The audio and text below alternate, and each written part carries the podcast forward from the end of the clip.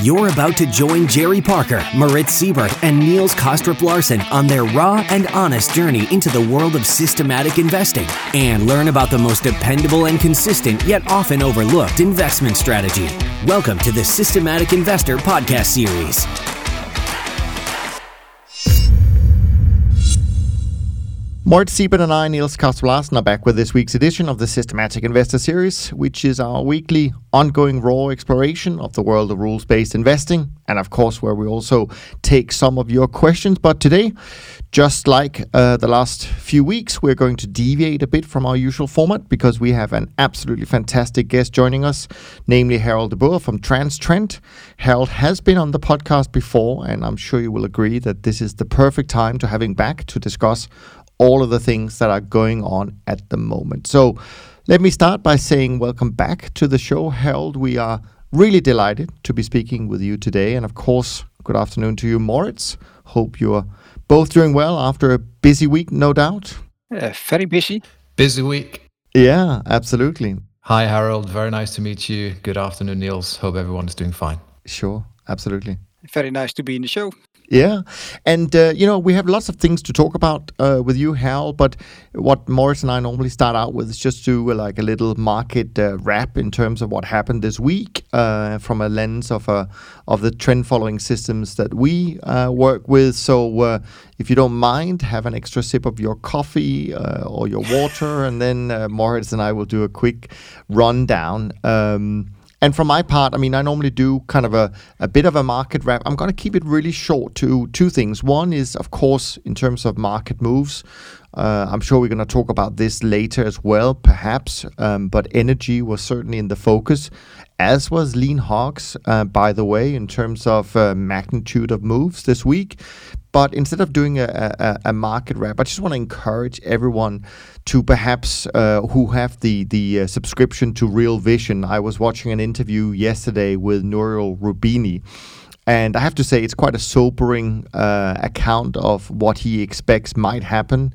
It's kind of going from even a greater recession from what we saw in 2008 to a greater depression from what we saw in the 1930s. And of course, he has a, a long list of arguments for why that may happen. So instead of me babbling on about um, you know what happened this week. I just think it's a good thing to uh, just open our eyes to uh, some of these um, thoughts and opinions from people because if indeed he's even remotely right, then this is just the beginning of something much bigger than we can even imagine, and uh, and that's going to obviously impact all investors, their portfolios, and of course, in particular, uh, maybe a strategy that we are working uh, with, uh, such as trend following. So, anyways, Moritz, what caught your uh, attention this week, uh, and um, yeah, how how are things? Generally speaking, actually, that same video um, as a subscriber to Real Vision, I think I watched that on Tuesday or Wednesday nights, the Doctor Doom interview. Um, you know, you, you come out of these interviews. I always take them with a grain of salt. I mean, it's it's very nice to you know listen to those forecasts and kind of like get a spectrum and a feel for what could actually all go wrong. And sure, it could, but it doesn't mean that it actually will. So let's see how it plays out. I mean, in the current market environment, there's uh, it, it's it's easy to paint it all black.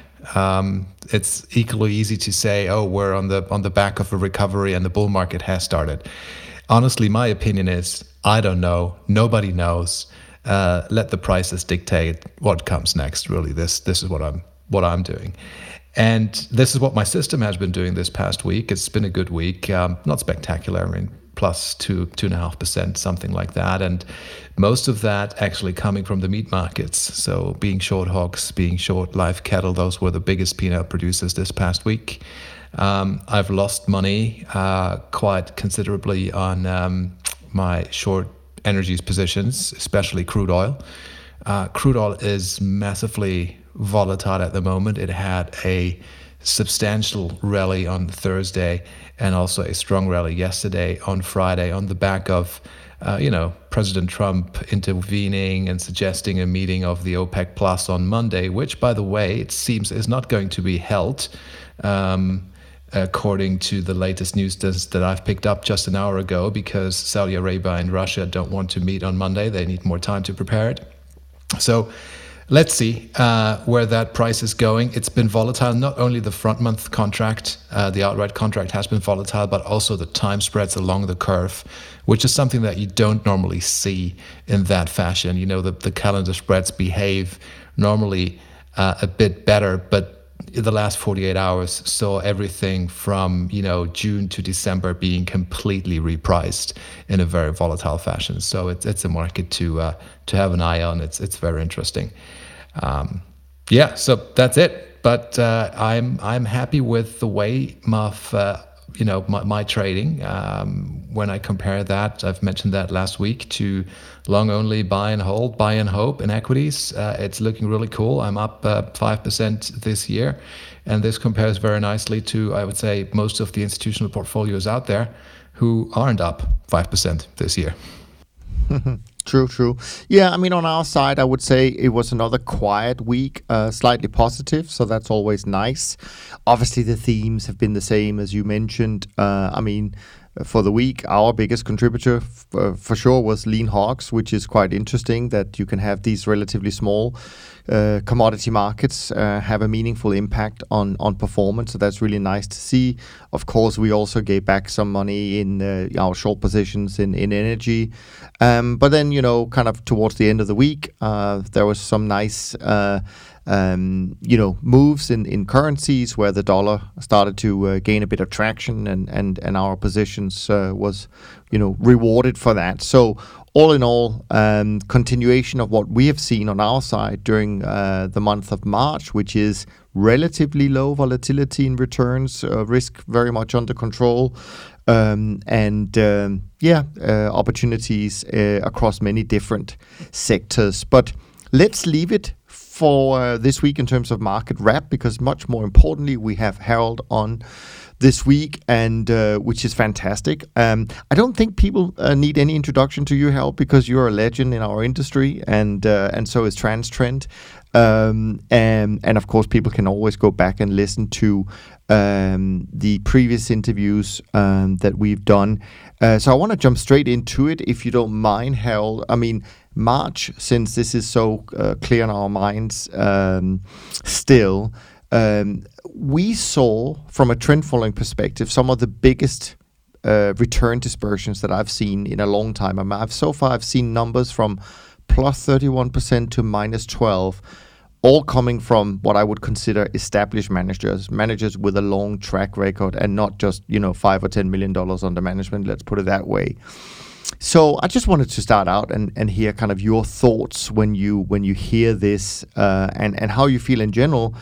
Our space as a whole have kind of responded to, um, you know, as we were talking about before uh, we pressed record. I mean, how we've responded to something that certainly wasn't in our data set. I mean, no corona crisis uh, has ever happened to the world before. So uh, I just want to start out with some of your overall thoughts uh, on this. Well, the um, the the wide diversification or the wide variation between different trend following CTAs or CTAs that used to be trend following is in itself a very good sign. Um, I think one of the weaknesses of the last years is that let's say the CTA industry became big by many independent traders doing independent stuff. Um, and these different stuff collectively brought something that you could call trend following returns. But the basis of it was that these different traders did different stuff. They did do the stuff differently. Um, if you could reproduce these returns uh, analytically by very standard things, but you could also realize that if all those CTAs would have done exactly that, it wouldn't have happened because then there would have been a market impact that's much too large. Um, over the last decade, there has been a period that uh, this standard thinking has become kind of the leading idea that it should be like that, which isn't very good. It has to be different trading doing different things. And um, I know in, in the past we used to be highly correlated with another CTA. Our returns were, while what we said and how we thought about the market was exactly opposite to what many of the things they said. And that's good. that is healthy yeah. because yeah. then you are considered to be correlated. Yes, we are, and maybe underlying we're profiting from the same thing, but at the same time we're doing different things, and a market, healthy markets need different participants doing different things also CTA. So this there was a whole idea that it would be good that there would be something like the CTA index or a CTA industry that have an index and that they try to outperform. But that's really undermining the whole success of CTAs. It should be people doing different things. And that's what we see right now. I would say in trend following, underlying trend following, this two basic uh, principles that made a lot of trend following CTAs do well in typical crisis scenarios. One of them is, and that's the one that's mostly preached about, that is the more classic stop and reverse kind of idea. That looks from individual market position, kind of telling, well, if a market that was going uptrending reverses to a short trend, a trend following CTA will reverse its long position into a short position, and then if the decline continues, profit from it.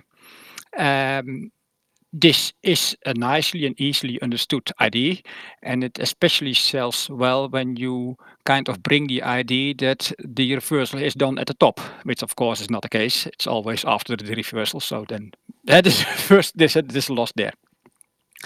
Um, this is an easy understood story, but that is not the, really the story that explains all uh, trend following returns it's very important that most CTAs are not trading one or two markets, they're trading a diversified portfolio.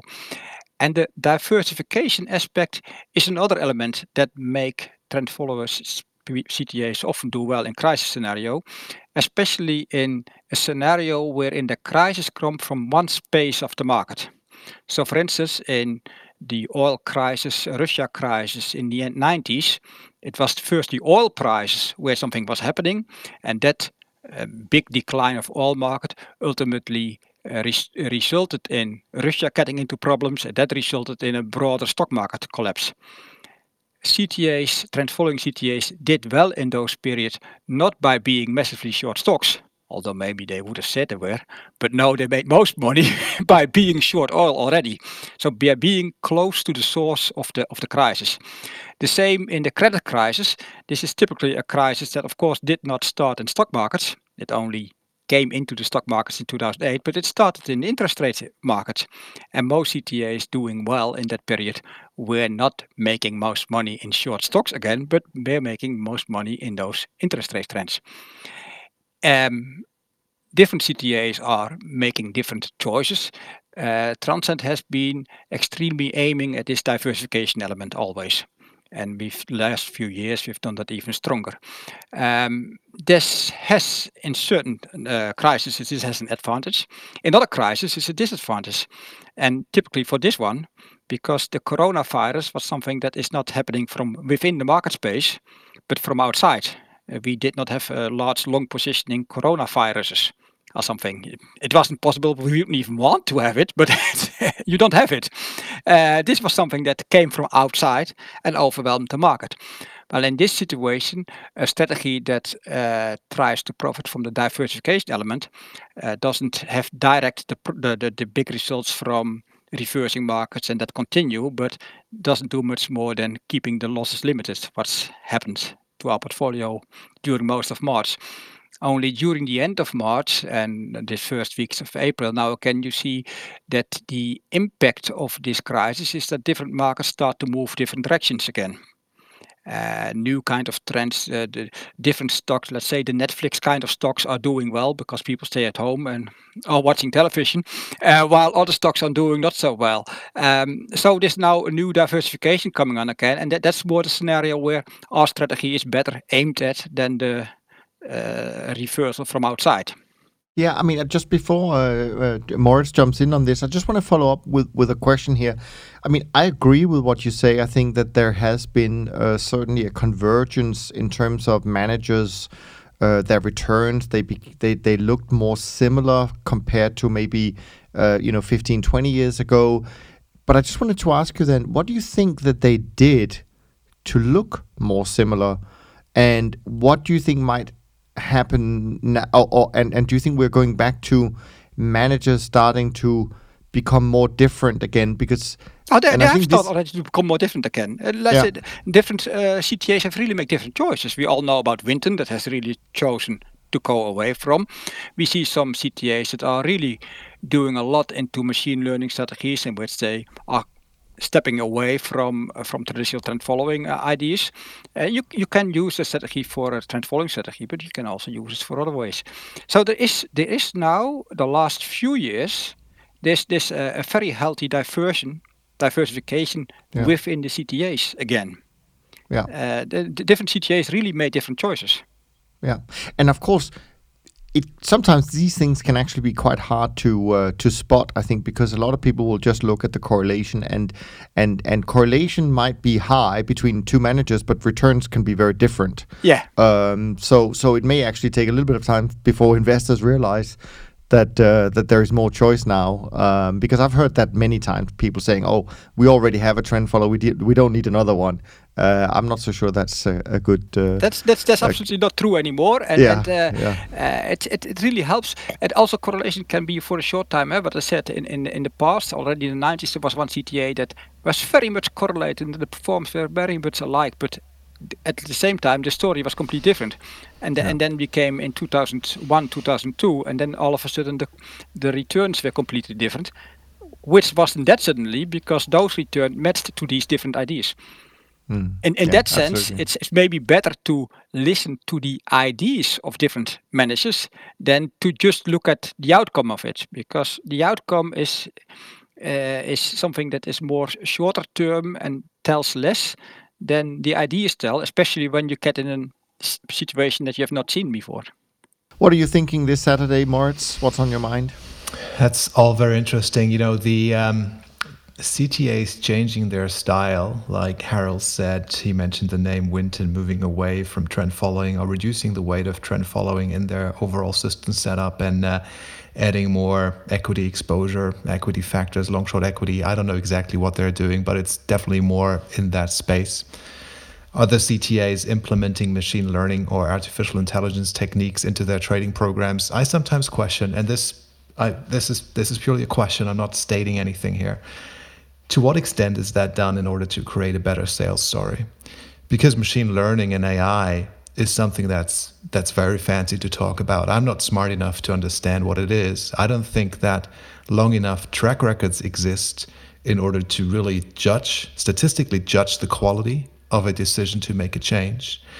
Um, and I believe that with pure price driven trend following trading track records, which exists for 40 plus years, like you know, Niels, right? This is a very, very stable statistical body of evidence that's very difficult to overrule and say, I'm going to ditch it only because we've had five difficult years. So, is it, you know, I think CTAs can become diversified, trend following CTAs can be diversified and still be trend following CTAs by choosing markets differently, by choosing risks differently, by choosing entry and exit signals differently, by choosing holding times differently this that and the other thing combining systems it doesn't it doesn't require you to make a change necessarily into machine learning but maybe from a marketing and commercial point of view that is the right thing to do if you want to sell and have a story yeah. around it There, there's two different things. There is there has been and always has been, let's say, the framing story, and what's really being done, and uh, machine learning and all kind of hypes have been there that were not often not really a difference.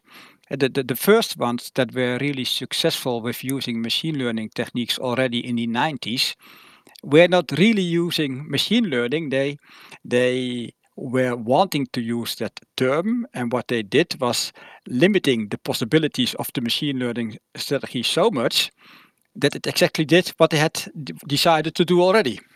Well, that's a nice way that you can say we are doing machine learning, but essentially you're just doing what you wanted to do anyway, but for marketing purposes you can do so.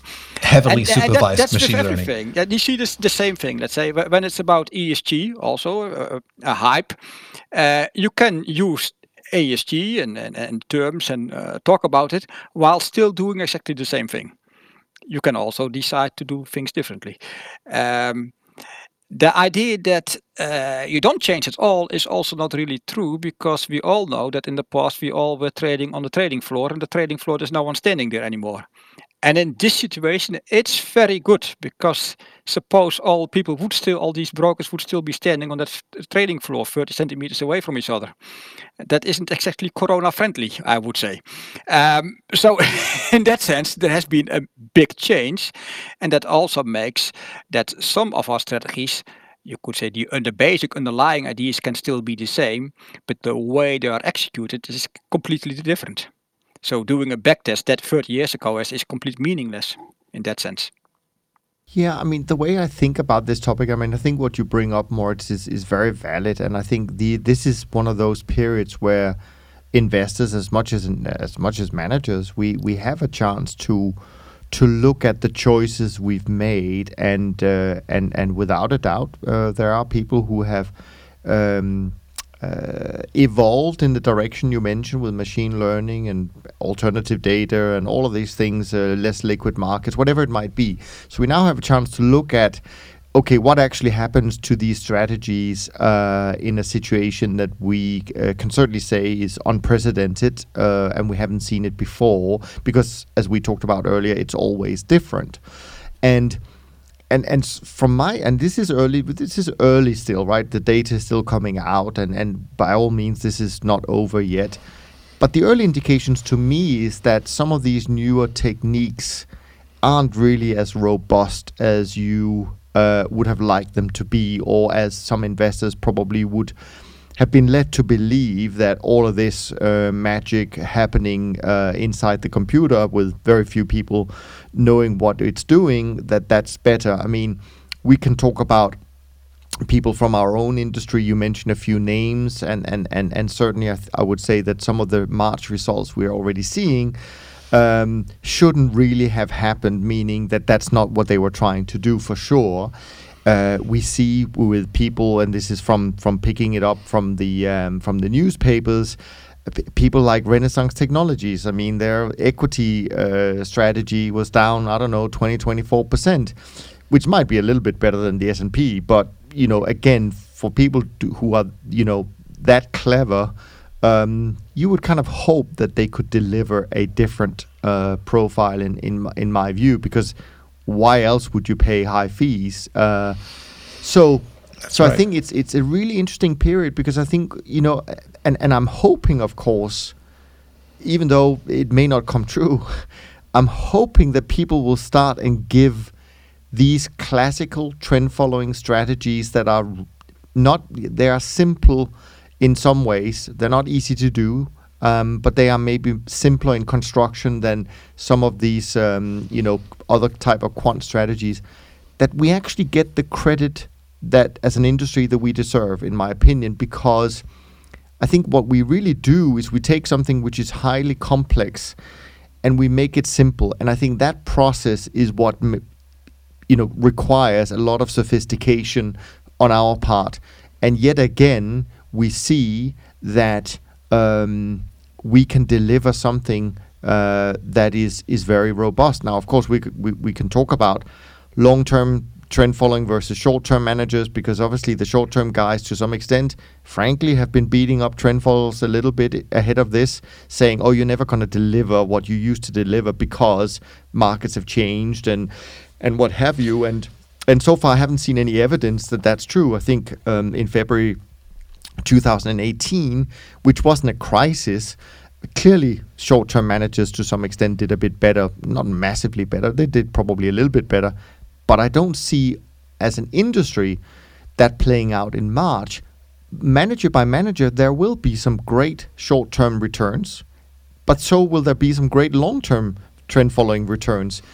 Um, so I think there's so many so many things we can learn and so many things we need to discuss, uh, and I can't wait to um, to hear the reaction from from investors. Uh, you know what they're thinking about uh, all of this because you know things have changed. It's been it's been a tough ten years or so uh, for for our our part of the space because we didn't really have anything to show when people were making these claims. Um, so yeah, I, that was just kind of yeah, random thoughts. You know the the the uh, maybe we as industry in the past um, have made a mistake by too much embracing the idea of a black box. It wasn't ourselves bringing that idea, but this idea was doing very well.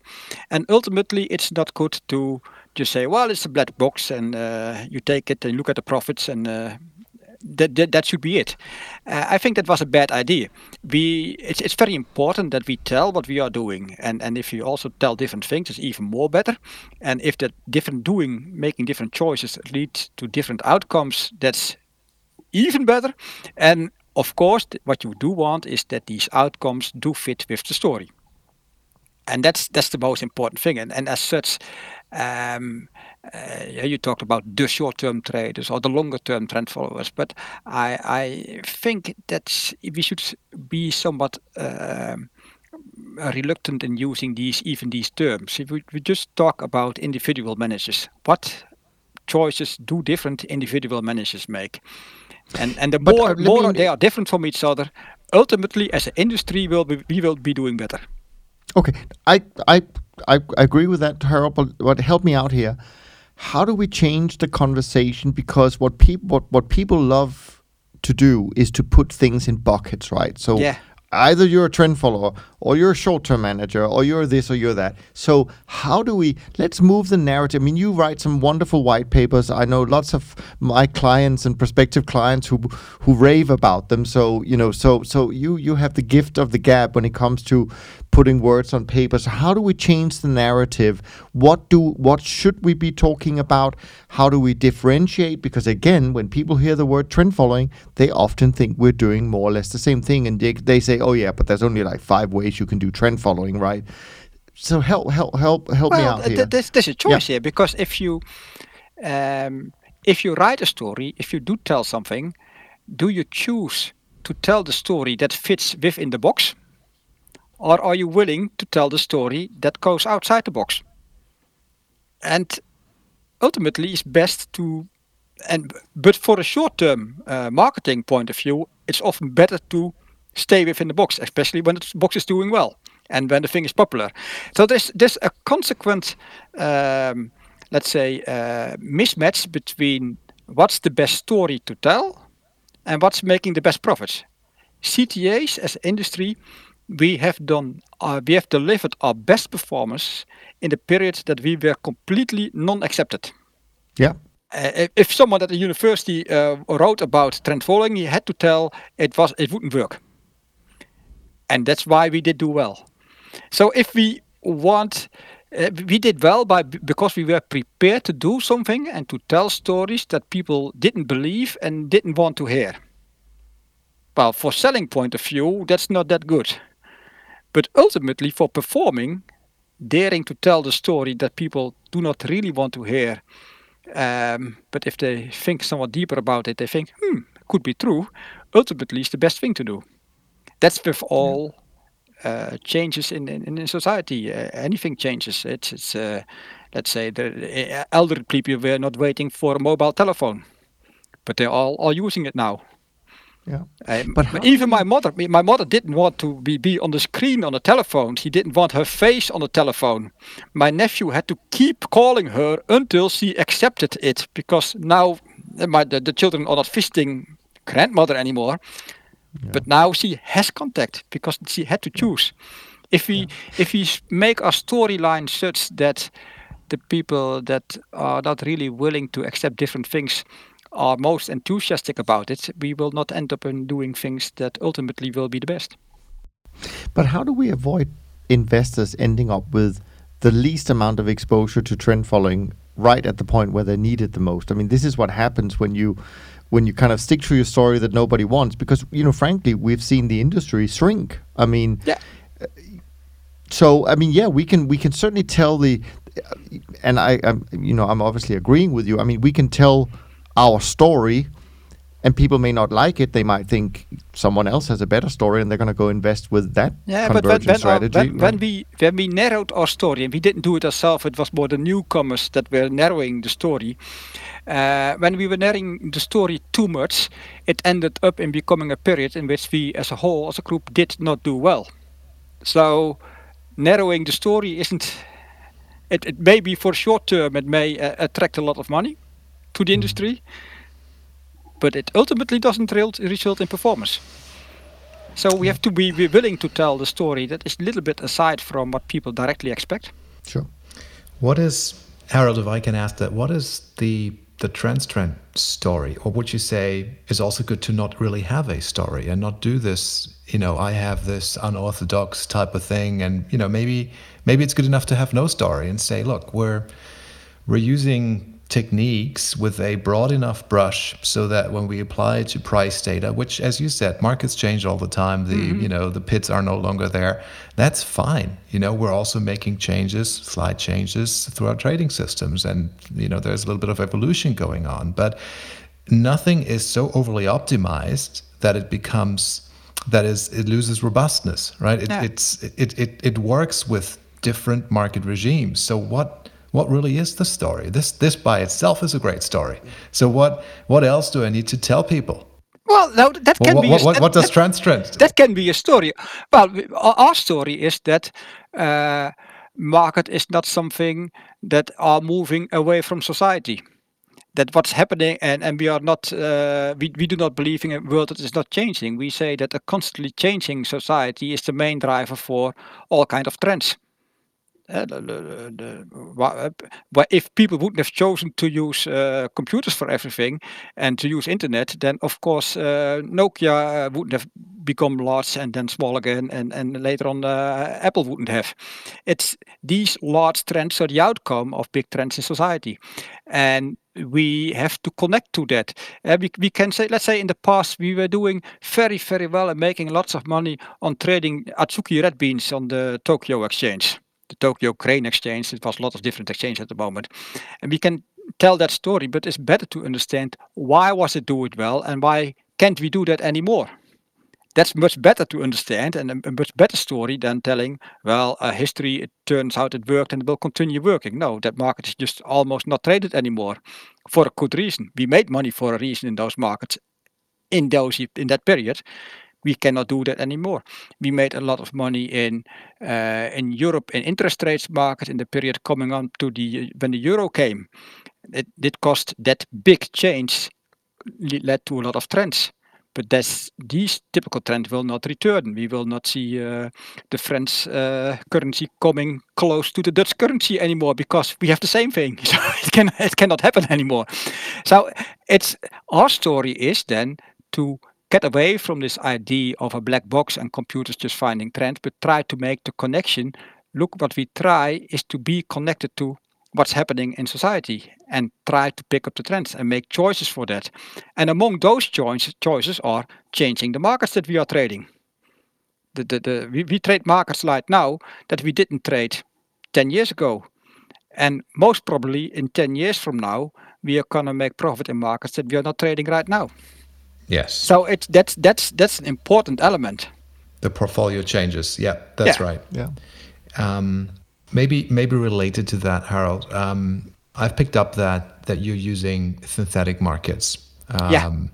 Which I'm not sure how many dimensions you're using, whether that's a simple spread, two-sided spread, or whatever. But maybe you can explain to the audience a bit what it is that you're doing there, and maybe give, if you can, a concrete example of one of those markets and how you're looking at that. Oh, there's there's many variations of it. Well, the mo- the most simple one is the ones that probably many uh, CTAs will do. Uh, you can trade the euro versus the dollar, and you can trade the Canadian dollar versus the dollar. You can also trade the euro versus the Canadian dollar. And the best thing to do that is by combining the euro future with the Canadian dollar future. That's a very simple one. And these trends are different. The advantage of doing a lot of those is um, what often happens if since most currency futures are listed or quoted in the US dollar, uh, and if you trade only those, you end up having only uh, US dollar risk concentration. You're either long US dollar or short US dollar often. If you forget that the dollar is in it, then it's not that uh, you don't even see it. Um, many people think that they don't trade the dollar, but they are trading it a lot, even in many commodities. Can you? We trade oil but should oil necessarily be traded versus the US dollar? Or can be traded versus other currencies? wouldn't it be more relevant to trade it versus other currencies? So there's many commodities that we trade, we trade it versus other currencies in a synthetic way. So there's another way. Instead of a cross rate, you get you combine a, a commodity with another currency in, in one that is more relevant. What do you use as evidence for that being for that working, so to speak? I mean, what what are you looking for um, to see that that actually is a better thing to do. I think the reason I ask is because we we have there's a few topics on this podcast that really gets us going in terms of uh, um, you know nice, friendly but heated discussions. Um, one is vol targeting. That's always a good uh, oh, topic. Yeah. Mm-hmm. oh yeah. uh, the other one is this thing about should you trade 300 markets or should you trade 50, 60 markets and so on and so yeah. forth. I seem to remember when uh, when you were on the podcast a couple of years ago that you talked about, and I could be completely wrong here, that you had gone at some point the way to say, okay, let's just trade as many markets as possible, 300 plus markets, and then uh, more recently you had started to bring that down again. Yeah. Um, yeah. Okay. Tell me. T- tell me a little bit more about okay, that. Okay. Well, um, uh, trading as many as possible markets typical also is a marketing thing. Look, we trade okay. 500 markets right now, but uh, still some investors are doing, managers are doing that. Uh, you see people telling stories about that they are trading South American grains, South African grains, sorry, South African grain markets. Well, that can be a nice story, but no one is ever going to make one million dollar in one of those contracts in a month. Right. Because these contracts are very small. So it adds to the number of markets trading, but once you have decent size, it, it isn't really counting. Right. Um, there are some markets that can be traded large, but you have to do it differently. For instance, electricity markets in Europe. When we started to trade power, we traded, I think, eight or nine different uh, contracts. So in our list was nine contracts of power. Look how many markets we are. But all of them we traded very small because the way we were trading them couldn't really do it then we realized that we could trade some of these markets much larger, but then we had to trade them large and use other ways of executing them. And uh, so we brought down the number of power contracts we were trading, but at the same time, the size of our power trading has been growing significantly. So mm. that that's that's an element. So instead of saying, okay, add more markets and it's it will bring more diversification now, it only helps if you can take uh, sizable position in those markets. Yeah, yeah, and yeah, and some of these alternative markets are very small. Some of them are just uh, almost having the same trends as more liquid other markets, and it's just more expensive to trade them. Well, let's say lumber is really different market, and of course it would be great if, if the lumber market would be much larger but there is sure. many small markets that are really not really adding something no, no other trend. So it doesn't really make really sense to, to trade those markets very large. So it's it's uh, we have to make more uh, choices there that what we do not want is to trade as many as possible markets but what we really want is to be sizable invested in different trends. Well, we can get more sizable uh, invested in a power trend by trading less power contracts and trading them bigger than by trading more power contracts when you talk about that, I kind of get the feeling, and correct me if I'm wrong here, but I kind of get the feeling that in order to do what you uh, are explaining, you need to go off exchange in certain markets. Yes. Um, of we, course, they're, the they're, cleared, they're cleared on exchange, the execution. Okay. Okay, so yeah, because I mean that's one of the things that obviously I've also noticed over the years that one of the things that that kind of happened, uh, and also I guess it's obviously a function of size. When when certain managers become, um, you know, at a certain size, they they have to go off exchange. But one of the things that CTAs kind of, as an industry, have, has been built on, and what I think we've which has stood us well over many different crises along the way is the fact that we are, you know, very liquid, you know, exchange driven, yeah. no counterparty, unnecessary counterparty risk, and all that stuff. How do you um, how do you think about that? And how do we? I mean, let's imagine that the Corona crisis is just what pops a much bigger problem, mm-hmm. right, for the financial industry, and and therefore at some point we're going to bring bring in the banks uh, to all of this, which are, by the way, down like 95% mm-hmm. as a banking index since the last crisis. So haven't really recovered. Uh, it, it, so even though they say that they're stronger than they were going into the last crisis, anyways, I mean, that's a different risk element, um, of course. So. Um, how do how do we think how do you think about it and how do we avoid um, if you if you choose to go off exchange um, how do you avoid uh, taking on too much of, of counterparty risk? Now you have to again. We, we all most of the things we do, except for some um, uh, currencies, OTC currencies, but most of them uh, we clear as a futures. So there's no counterparty risk. It's okay. the execution, the way liquidity works has been changing over over the years. The same in stock markets, but also in, in many futures markets. And uh, there is different ways. Let's say the it, it's very well known in, in, in currency markets that you can do an EFP. Yeah. Um, so you can. Uh, I, I, know in the past there had been a period that um, CME published their open interest numbers on the on their zloty contract, and we called them and said, "Well, your open interest numbers aren't right." And they say, "How do you know?" Well, our position is larger than that. Um, and it was on CME. Um, but of course, we didn't trade those contracts on screen CME, but we did it EFP way. Well, yeah. that's where the liquidity is, is is different from market to market. In, in currency markets, there's often much more liquidity not in the future, but you can do it via an EFP or a block or another way. Um, and in that sense, it doesn't really matter how large that futures contract is, but still, you do not have the counterparty risk. Only yeah. from an execution point of view, of course, you have to be very careful because you do not want to end up in a situation that you get liquidity problems. Um, but as we've all learned from the um, uh, from the credit crisis, uh, those liquidity issues can be a problem also when you're using uh, give-ups. If one broker doesn't accept the give-ups from another one, you still have a liquidity issue. Yeah. So yeah. it's liquidity is something that has to be watched, but uh, liquidity is not something that you should look at by just look at the open interest and the volume on exchange. Uh, that is Correct. only one element of liquidity. You can source the liquidity in different ways. Um, yeah. You know, we're doing that with the uh, unrelated to this to this program, but you know some of the single stock futures you would source it in yeah. an EFP type of way in the cash market and cross it into the futures yeah. contract at the end of Same the session. Thing.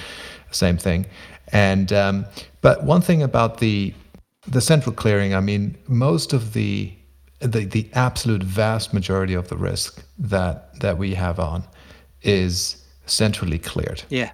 Listed centrally cleared, not even OTC centrally no, cleared. But um, I want to make the point that you know, with all the regulation that has been going on, forcing more trade and more volume to become centrally cleared, maybe that in itself, at some point in time, is a risk that we're at that point kind of like kindly overlooking or maybe not thinking enough about, uh, because in our experience, there's never been a real stress and crack in that market, and you may be getting. Uh, more diversification and maybe stability if you feel comfortable operating, you know, with an ISDA confirmation and a CSA, and you have, you know, exchange of cash collateral under that CSA with different counterparties on a daily basis, uh, and therefore more widespread distribution of your credit risk as opposed to concentrating it in one clearinghouse.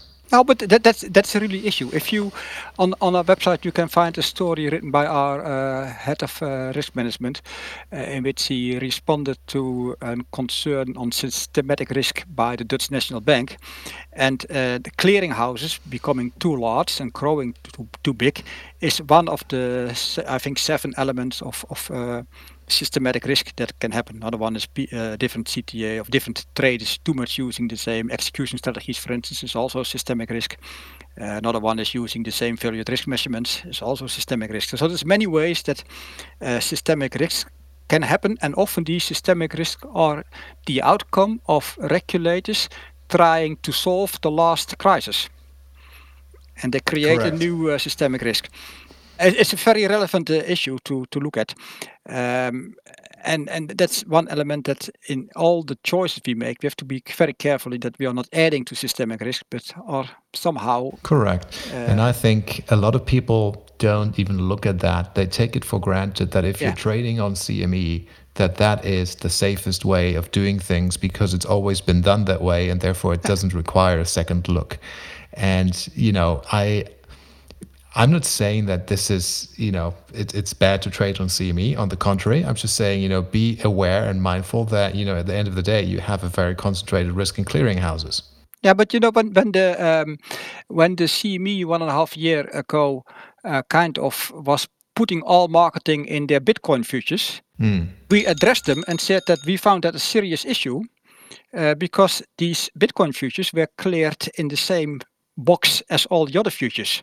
and there was very much an uh, uh, a bubble going on there that was blowing bigger and bigger, and we found it wrong that uh, other futures uh, contracts clearing could be harmed by investors losing too much on bitcoins. Yeah, I mean they they, they put up what huge initial response? margins on on the Bitcoin futures. I yeah. think in response to that, right, where you had like you know seventy five percent of the contract as initial margin or something like that, right? So I d- I don't mind people making making or losing a lot of money in Bitcoin, and and some people will lose uh, more than they have on it, but it's bad that that results in problems in other markets. Some brokers require full collateralization yeah. of the thing, right? So you kind of like have to pay up front. There's no leverage. You just pay for yeah. the notional value Which of is the very contract. Good. It's very good. Um, one one other thing I wanted to I, I, want to really come back on on the on, on the markets, uh, Harold, because we had this on the previous episode where we, uh, you know, we're speaking about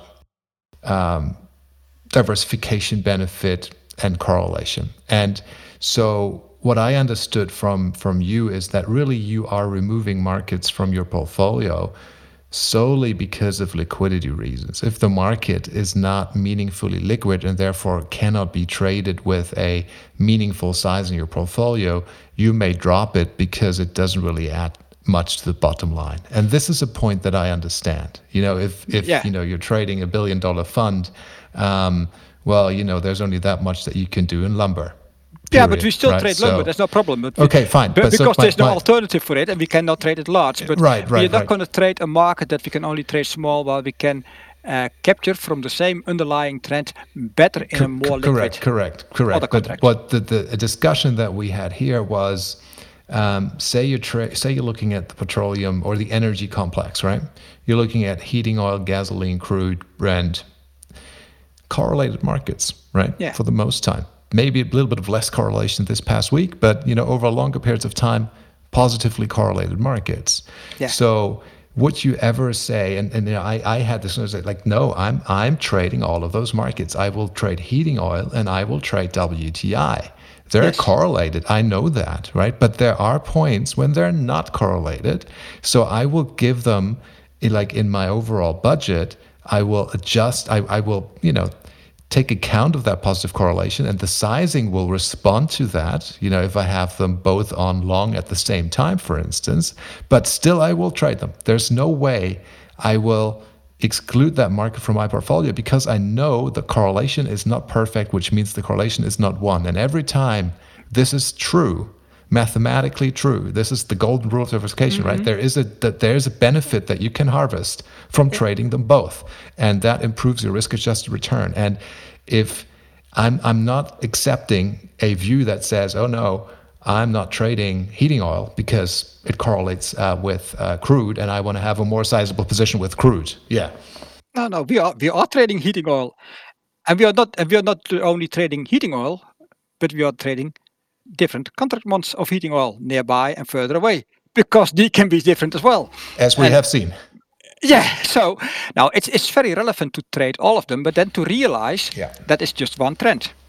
And there's a very nice thing we can do with that because um, as an active trader, we can also be a liquidity provider.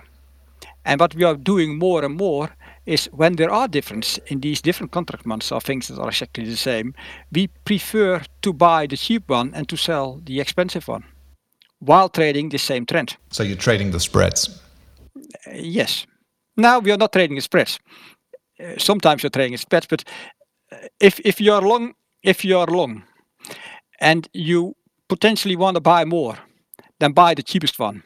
If you potentially want to sell something, sell the expensive one. Uh, you mean on the same contract, but you know, a different point in point point of delivery. a different point of delivery, or let's say on a different uh, marketplace. You, you you can you can trade the Nikkei on, on Singapore. You can trade the Nikkei on Tokyo. You can trade the Nikkei on, CME. on CME. Correct. Yeah. Um, why why would we choose on forehand that we want to sell it on let's say Singapore if we know that the only way the, this contract is liquid is because there's some short-term trader that is making money by being your counterparty on Singapore and find another counterparty on, on Japan. Fair enough. Then that profit the shorter term trader makes is something that we rather keep ourselves.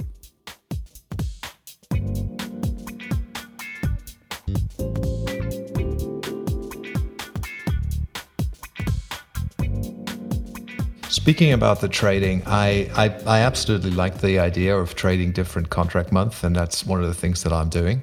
Um, obviously, depending on the market that you're looking at, uh, there's a couple of things that you need to look out for, and especially in commodities, it's seasonality and stuff, Mhm. right? So you know, Of summer, course. winter spreads, uh, different harvest grain seasons, you know, those type of things. It's uh, uh, diffi- easy to be to become trapped up there if you don't know what what that means.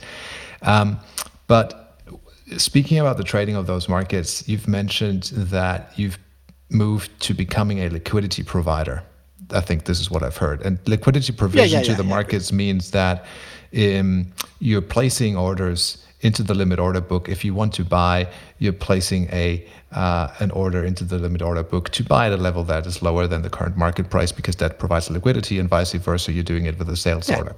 What happens if you don't get filled on your limit order? I mean, at what point do you become aggressive and start chasing the market? And to give you an example, it could be the crude the crude crash uh, that we had uh, three weeks ago, right? So say you wanted to go short, right? Oh, okay. So now you're placing your sell order at you know. 46 the market is at 45 well the next open is at 32 what do you do you didn't get filled Yeah, well, well, the let's say uh, a pure liquidity taker decides on forehand what number of contracts he wants to buy, in exactly which contract bond, in exactly which time, on exactly which exchange. So then you fix all parameters, and then you are sure your liquidity premium payer. Um, the more variables you keep open, so what number of contracts exactly, at what moment exactly, in which contract month exactly, on which exchange exactly, the more parameters you keep open, the better we can work as a liquidity provider. And we have this choice. It's it's not our system doesn't say you have to buy on the open or on the close. This buying and selling on the close at the moment is, is really terrible uh, and also destroying the, the, the, the value of many markets. The settlements of some markets are really terrible. Look at LME, it's bad. So it's, it's something that you can avoid. right at, so, at, at the and, risk and of course, of- and, and and of course, the element is there. The let's say the more we like to buy oil, the more aggressive we will be, and the less we like to buy oil, the less aggressive we will be. But it's no it's no uh, zero one decision. It's no binary decision. We are buying thousand and we will buy thousand. Yeah. So at, at, at some point, I guess, you know, you will honor the signal. And if your signal is you want to, you know, short oil, then you will have a short oil position in one way or Yes. the other. It's some, you know, But we, we, will try to avoid selling it at the moment that everyone is selling it. Exactly that contract month that everyone at that moment is selling. yeah. So speaking of this, this is a very interesting topic with um, the way liquidity and, and trading behavior, micro market structure, you know, has changed, focusing more on settlements and closing prices, you know, increased liquidity in TAS markets and all of that. Um, Yeah. What's your concern there? well, look at the valuation. It's it's it's really an issue. The the some settles are so way away from what's the really underlying value. It's also hurting the underlying markets. Um, let's say stock markets, the, when they are mispriced, is not that bad because it's only investors that care about it and they don't make other decisions than investors do. But commodity markets, the the the commodity markets, they are the, the backbone of why futures markets exist. The, the futures markets trading started on commodities, wheat, cattle. Uh, some of these futures markets are more than 100 years old. The whole element there is that these prices lead to uh, a well price discovery. This has been an issue on uh, on CME already with cattle. There, the, the, the, price functioning element was completely gone, and many of the underlying the, the, the hedges, they didn't trust the futures markets anymore. Well, at that moment, we really have an issue with just the futures markets. If if the market as such doesn't function anymore, let's say in coffee, there is many physical commodity traders that make long-term agreements with uh, with farmers to buy uh, an amount of coffee for a price that is uh, connected to the settlement of the contracts on ICE. If this future contract, the settlement of it, is disturbed by someone that is banging on the close on such a coffee contract, then it harms uh, directly those farmers. They will not be willing to do that uh, anymore. And that means that the futures contract is losing its basis. And when the underlying traders, the underlying producers and, and, and, and, and uh, users do not trust that market anymore, we as market participants are doing a very, very bad job. It's our task to make these markets function and banging on a settle, which has been done a lot, is is a type of market manipulation that uh, no one should be proud of, and that regulators should have a better look at. The the amount of discussion and the claims that there have been towards banks about LIBOR, well, these settlements, these LIBOR settles, weren't that much uh, disturbed. The ones in LME in this moment are much more disturbed. It's just that regulators are not really willing yet to step in but they should. Who are the people, Harold, in your opinion, who are causing these heavy trading around settlement prices and all that? And uh, the reason I ask is because, as far as I'm aware, at least, if you take a trend following strategy, um, the returns wouldn't ma- change a lot even if we delayed our entries and exits by a day yeah. or two or three, right? So it's probably not our industry doing it. So I'm just curious, who do you think are causing this to happen? Who do who do regulators fear, need to I take a look at? It's, it's it's it's it's the ones that have shift that have uh, let's say split responsibilities. So let's say as a trader, a trade is not making the signal, but the execution of is part of it.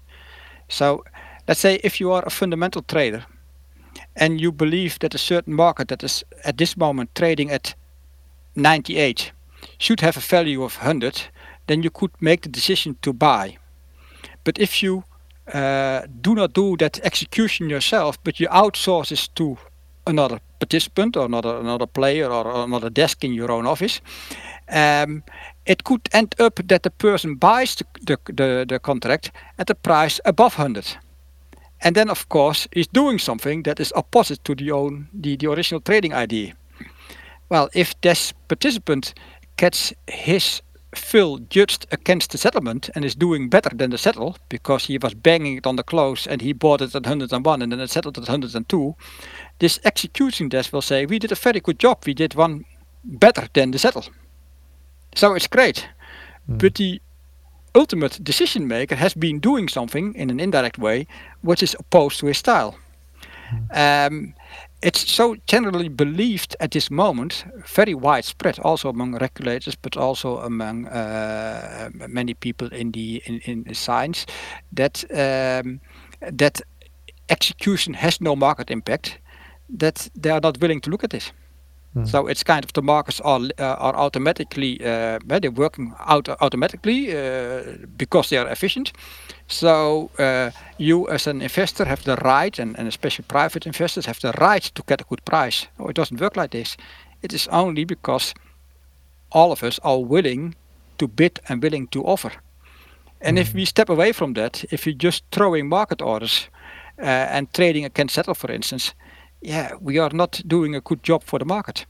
And this ultimately will harm us because no one of us is, you can say, okay, we are trading this futures contract, but if ultimately the, the hedges uh, and, and the commercials are not willing to trade the futures contract anymore because it doesn't, it, it has completely lost its match with the underlying market, then uh, we cannot trade that contract anymore either. You know, so it's, it's a responsibility of us to, to make sure that we we are there in the market and we can and we have the right to, to, to profit from it by running trends and so on. It's nothing wrong with that, but it's not our job to destroy the market or to mm-hmm. make it dysfunction. I, I I agree with that. Now, in you know years back, um, without all the almost 24-hour electronic trading sessions and the pits still open, the trading days and the trading sessions were much shorter. You know, a Yeah. couple of hours. That's it, right? Maybe a lunch break in between, even. Um, let's let's take this to an extreme point and say a market is only open for one auction a day. That's it. There's no intraday trading. Everybody has to trade, you know, Yeah. in one concentrated period of time that produces the settlement price. All the liquidity is there. Would you like that? No, because that would happen if the people trading in these auctions are uh, not bringing in price insensitive uh, orders. The big problem is that too many participants are also in auction bringing in price insensitive orders. So they are willing to buy against every price. So the, the big issue at the moment, there is this, discussion with um, equity traders in Europe that want shorter trading hours for equity markets. And one of the one of their uh, arguments is that uh, then they have more time to uh, look at uh, special events numbers of the, stock. The company gave uh, dividend numbers or quarterly results, and they can have better more time to judge those events and to find a good market price. Um, well, this sounds good, but then think about when the ECB is gathering and making a change to the interest rate. They do it when the futures markets of uh, interest rate instruments and the currency is just open. It's just trading, and it's no problem at all. Labor numbers coming out is no problem at all.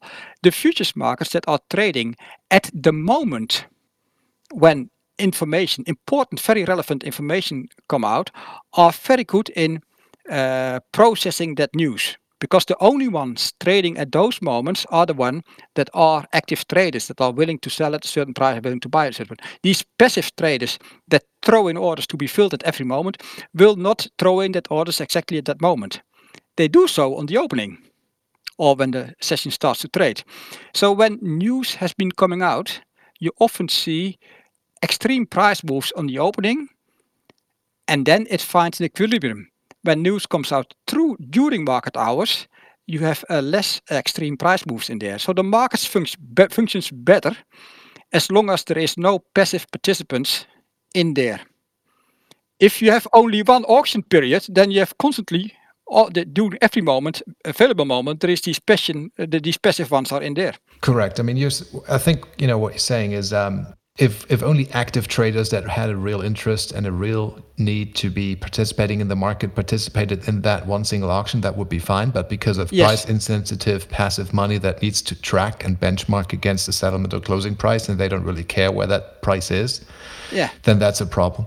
Um, so the same, I think you can then say for the in, in the cash equity markets where you have an opening auction and a closing auction, if there's Yeah. price insensitive flow hitting the opening auction or the closing Yeah. auction, that will also be a distorted price at that point in time.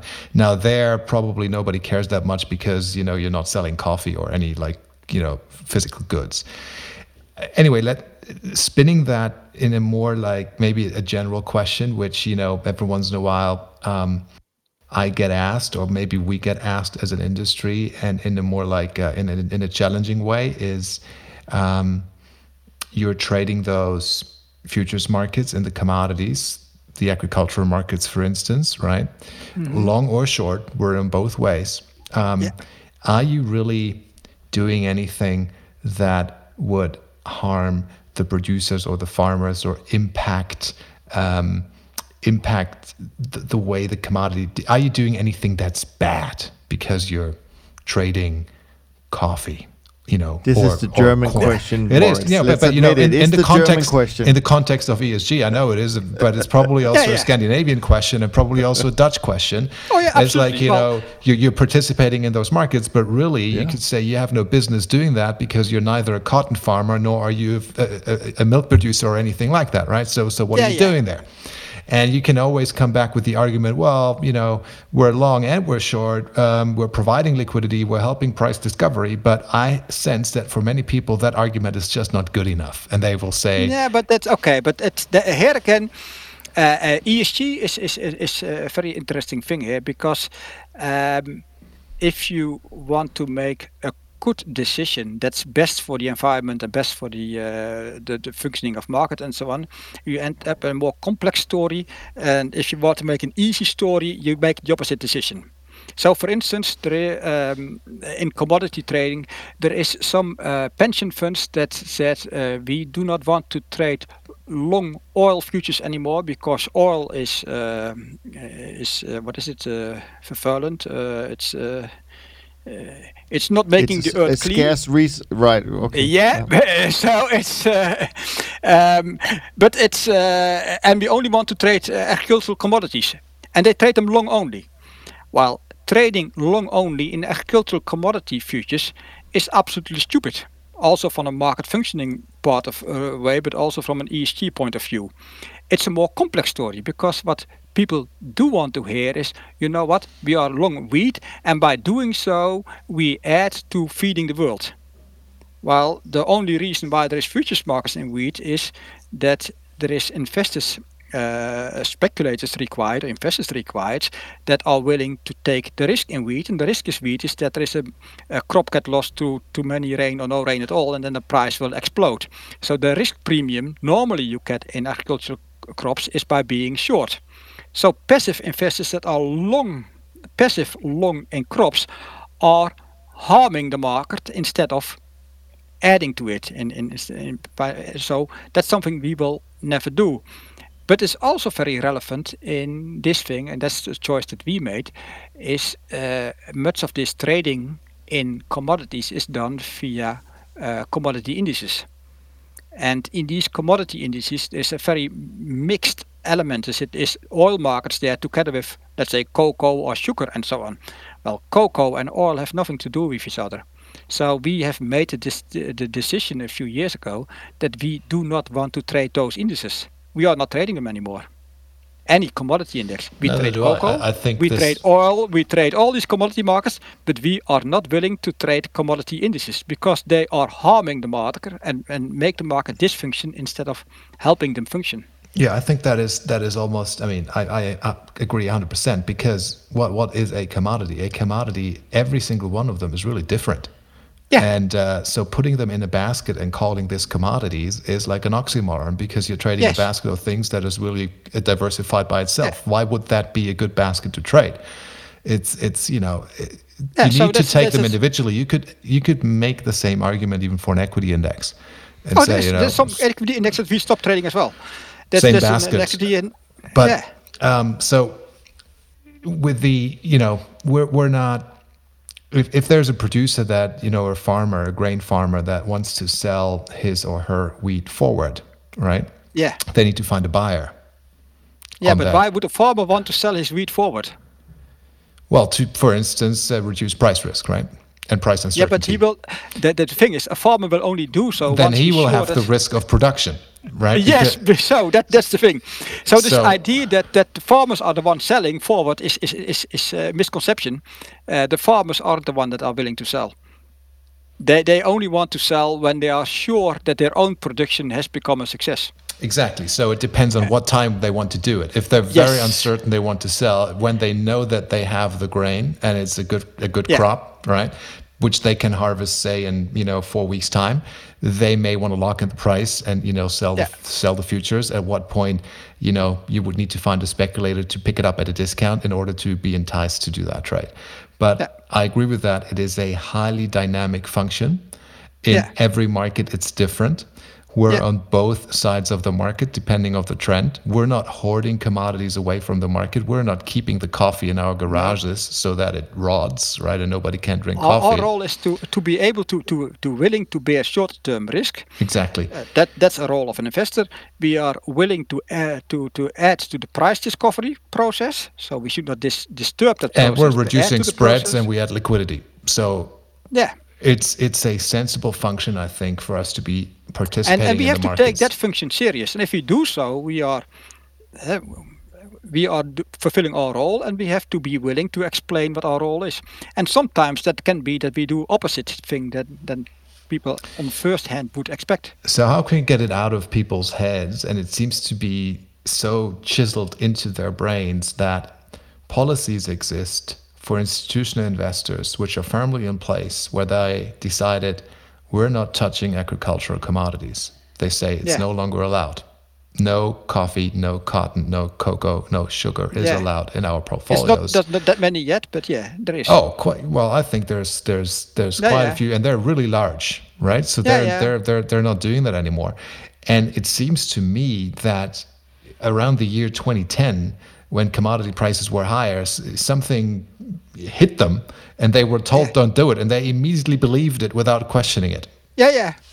And no, then, around 2010 and, there was there was that was uh, we we spoke uh, last pension. I was giving a guest lecture on on ESG commodity trading, and the professor there was working for a big pension fund. Uh, in 2010, this pension fund had been uh, attacked by the media for trading agricultural commodities. And now, because oil trading was wrong, they suddenly uh, were thinking about trading only agricultural commodities and stop trading the oil. So it's uh, an, an, a media attack that within 10 years they had to make a 100% turn uh, or 180 degrees turn. It's so it's a very strange, strange thing that can happen. And what it's all about is that uh, people are willing to explain what they are doing. And this is something that you see happening in ESG in stock markets already. When it started, it was a lot like it was only exclusion. Uh, we do not trade in uh, weapon uh, firms, we do not trade in cigarette Tobacco. firms, and so on. It was just exclusion.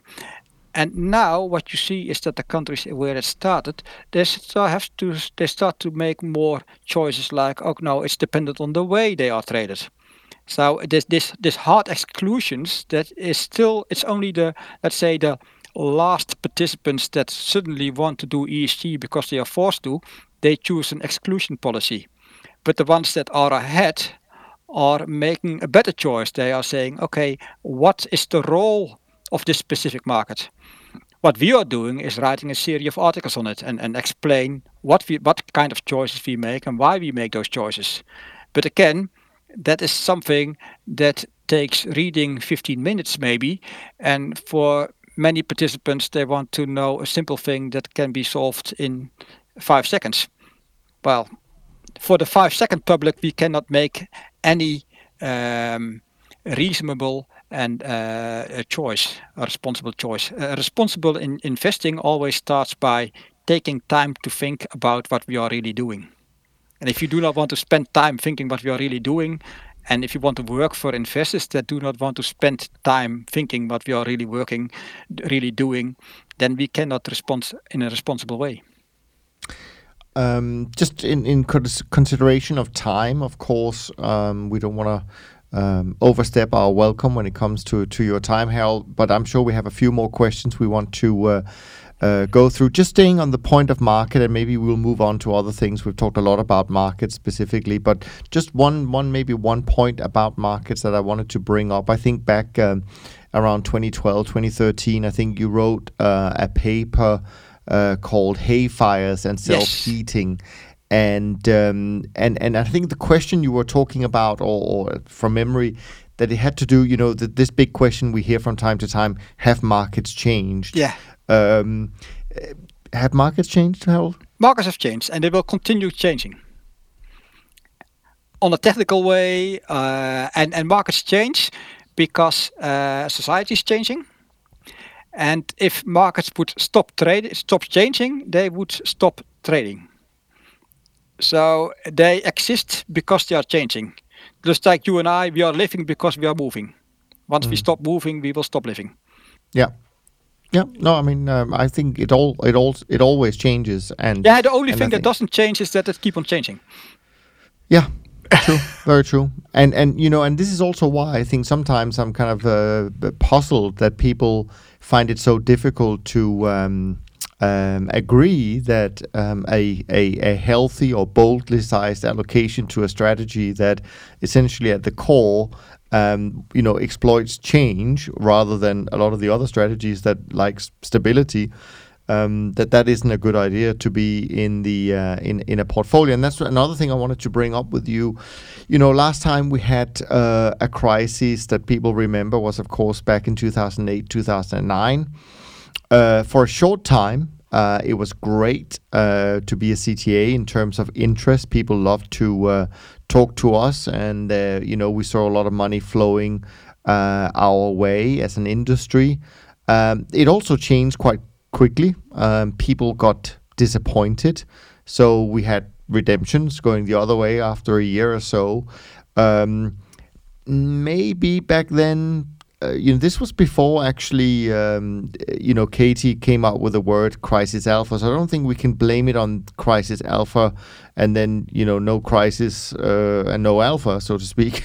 but but how do we avoid getting into that same situation? I mean, I'm sure there's always already some managers who see redemptions because we're liquid, we've made money, we haven't lost. So now they're using CTAs again as a kind of an ATM to to uh, plug holes elsewhere in the portfolio. But but more importantly, how do we think about it a little bit differently this time so that we don't end up hopefully now having a good time, people renewed interest in what we do. Um, how do we avoid another 2009 10 11 where we just saw disappointed investors leave the industry no and I maybe think, we i think one of the things that happened at that period was before uh, ctas were not accepted at all uh, certainly not with the large public. And then, in response to that success, there came an easy understood, very simplistic story and uh, we all also uh, also our investor relation people uh, added to that embraced that story a little bit too enthusiastic because it was a success. And making this somewhat narrow story ultimately was the good thing. There was much more nuance in it. And uh, as long as we were willing to tell about the nuances and and these different elements uh, then we have a much longer lasting story but that was typically what happened there was this this this easy understood uh, well embraced story was uh, yeah we even uh, started to believe it ourselves and and and that's a bad thing it's good to be yeah. able to explain things in a simple way but if we start to behave like that it um, it's not a success yeah. so it, it's yes it, it may not be seem that complex what all of us are doing but it's a little more complex than just, let's say, one or two factors, and that's it. Another thing you write about, I think you've written about in the past, um, is you know robustness, the importance of robustness, as far yeah. as I recall.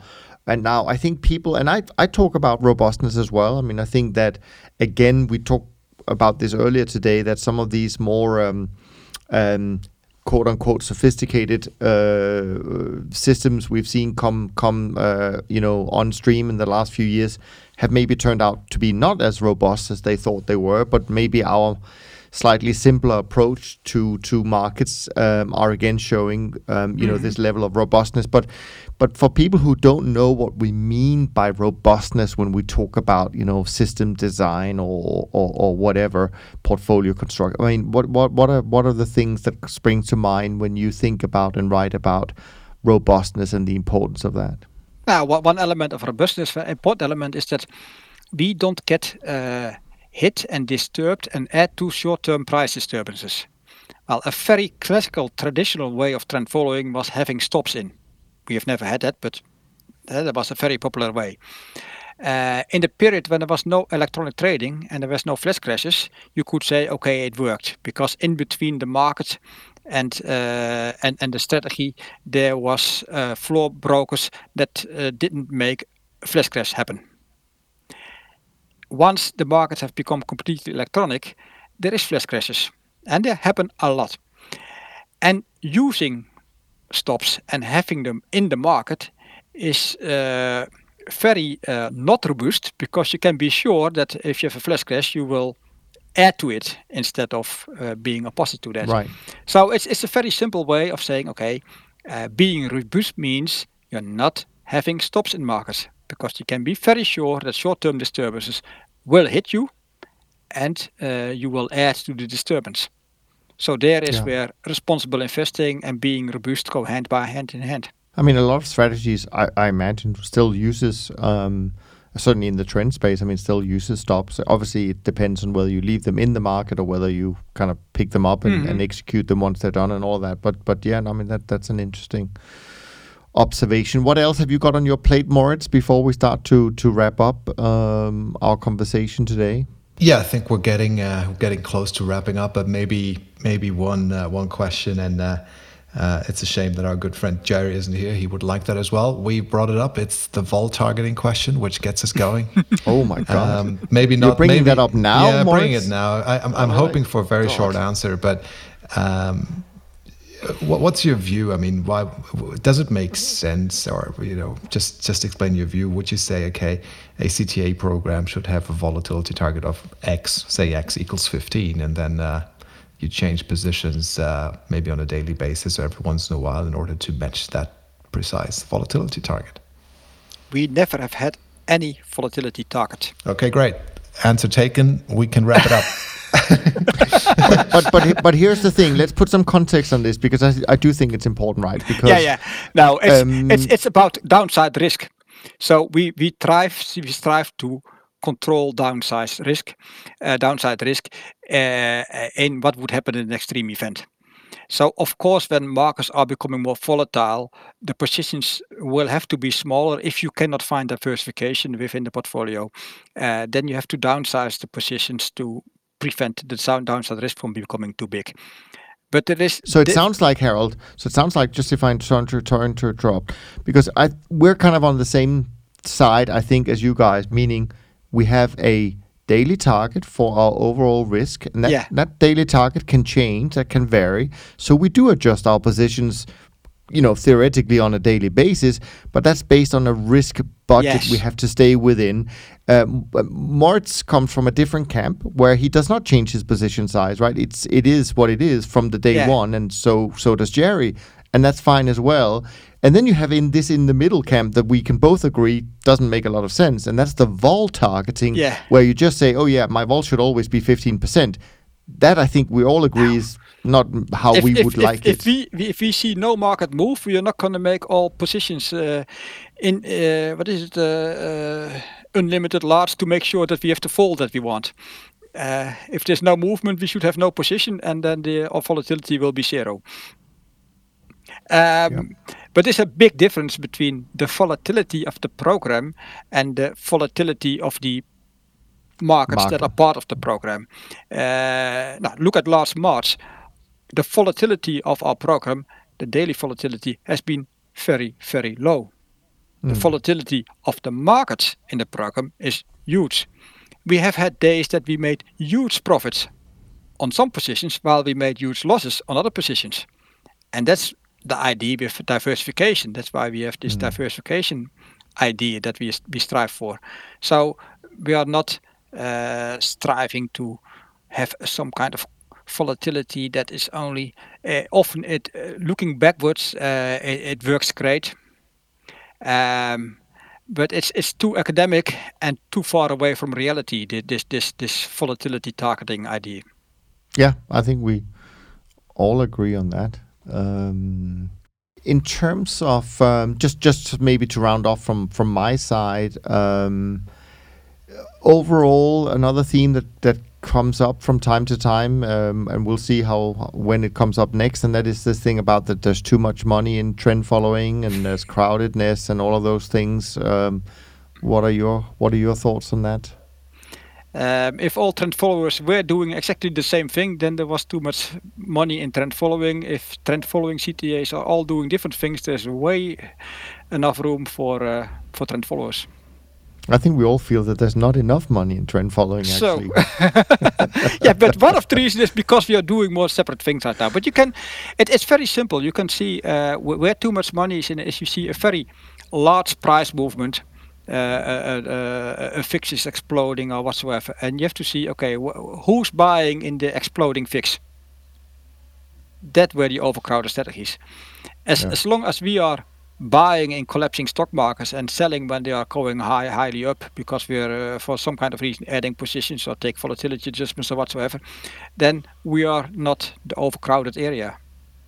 It's it's where, yeah. where where the big market moves and the extreme market moves come from. That's the area where there was overcrowding.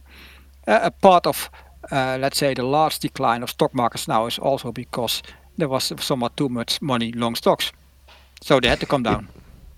It's interesting because I, I do think that that it's more often you hear about people complaining about overcrowdedness in trend following, yet they never talk about overcrowdedness in say risk parity. And I think last you know the last month has shown that oh there probably was a bit of overcrowding yeah. in risk parity, right? so yeah. it's uh yeah like well there we are there we are. What else? I mean, is there anything on your mind, uh, Harold? You just want to express uh, any thoughts you've had in the last couple of weeks that you think uh, is going to be interesting for people to think about, discuss? Um, obviously, we have a pretty wide audience here of. Uh, well, the number one thing to think about all of us is uh, to to be uh, careful for your own health and especially for the health of your parents. Uh, That's very true. It's, it's, the number one attention at this moment, and um, apart from that, keep on doing our thing. Yeah, no, absolutely. Any final thought from you, Moritz, uh, today? I'm going to run through the market, so let's uh, run through the markets. I think we're we're approaching one and a half hours, and it's been it's been a great discussion. Sure, sure, sure. I mean, just from a, from the usual indices we follow um, as of Thursday evening. I think yesterday was a pretty quiet day, as far as I can tell. Um, but the BTOP 50 index uh, was up a little bit for the month of April, which is only a few days, of course, but still down about 1.83, uh, 1.83 percent for the for the year. Uh, the um, the CTA SocGen CTA index uh, is up three quarters of a percent, and uh, uh, you know slightly up for the year. Then the trend index, which I think the three of us uh, would belong to, so to speak, in terms of uh, peer group, up 1% for April already, up 3.3% for the month, uh, sorry, for the year. The short-term traders index up a fraction, quarter percent so far in April, but uh, up 4.2% for the year. And the broad, the flat fee index, the bridge alternatives, up a percent in April so far, and uh, up 4.22% for the year. Um, I mean, I think if if we're pretty much feel for this time we've we've done. Let, let's wrap it up. I mean, we hope you enjoyed the conversation. We certainly did, Moritz and I. It was great to have you on, Harold. We'll do it again soon, uh, without a doubt. Uh, and make sure, by the way, um, I know we didn't get to any questions today from uh, the audience, but if you have any questions, as usual, send them to top info at toptradersunplugged.com and we'll do our best to get them on the show. And of course, you can follow both Harold, I'm sure, or Transtrend, Moritz, and, I, and, and myself on Twitter and other social media. From Harold, Moritz, me, thanks so much for listening. And we look forward to being back with you next week. And in the meantime, as Harold said, stay safe. Thanks for listening to the Systematic Investor podcast series. If you enjoy this series, go on over to iTunes and leave an honest rating and review. And be sure to listen to all the other episodes from Top Traders Unplugged. If you have questions about systematic investing, send us an email with the word question in the subject line to info at toptradersunplugged.com and we'll try to get it on the show. And remember, all the discussion that we have about investment performance is about the past, and past performance does not guarantee or even infer anything about future performance. Also, understand that there's a significant risk of financial loss with all investment strategies, and you need to request and understand the specific risks from the investment manager about their products before you make investment decisions. Thanks for spending some of your valuable time with us, and we'll see you on the next episode of The Systematic Investor.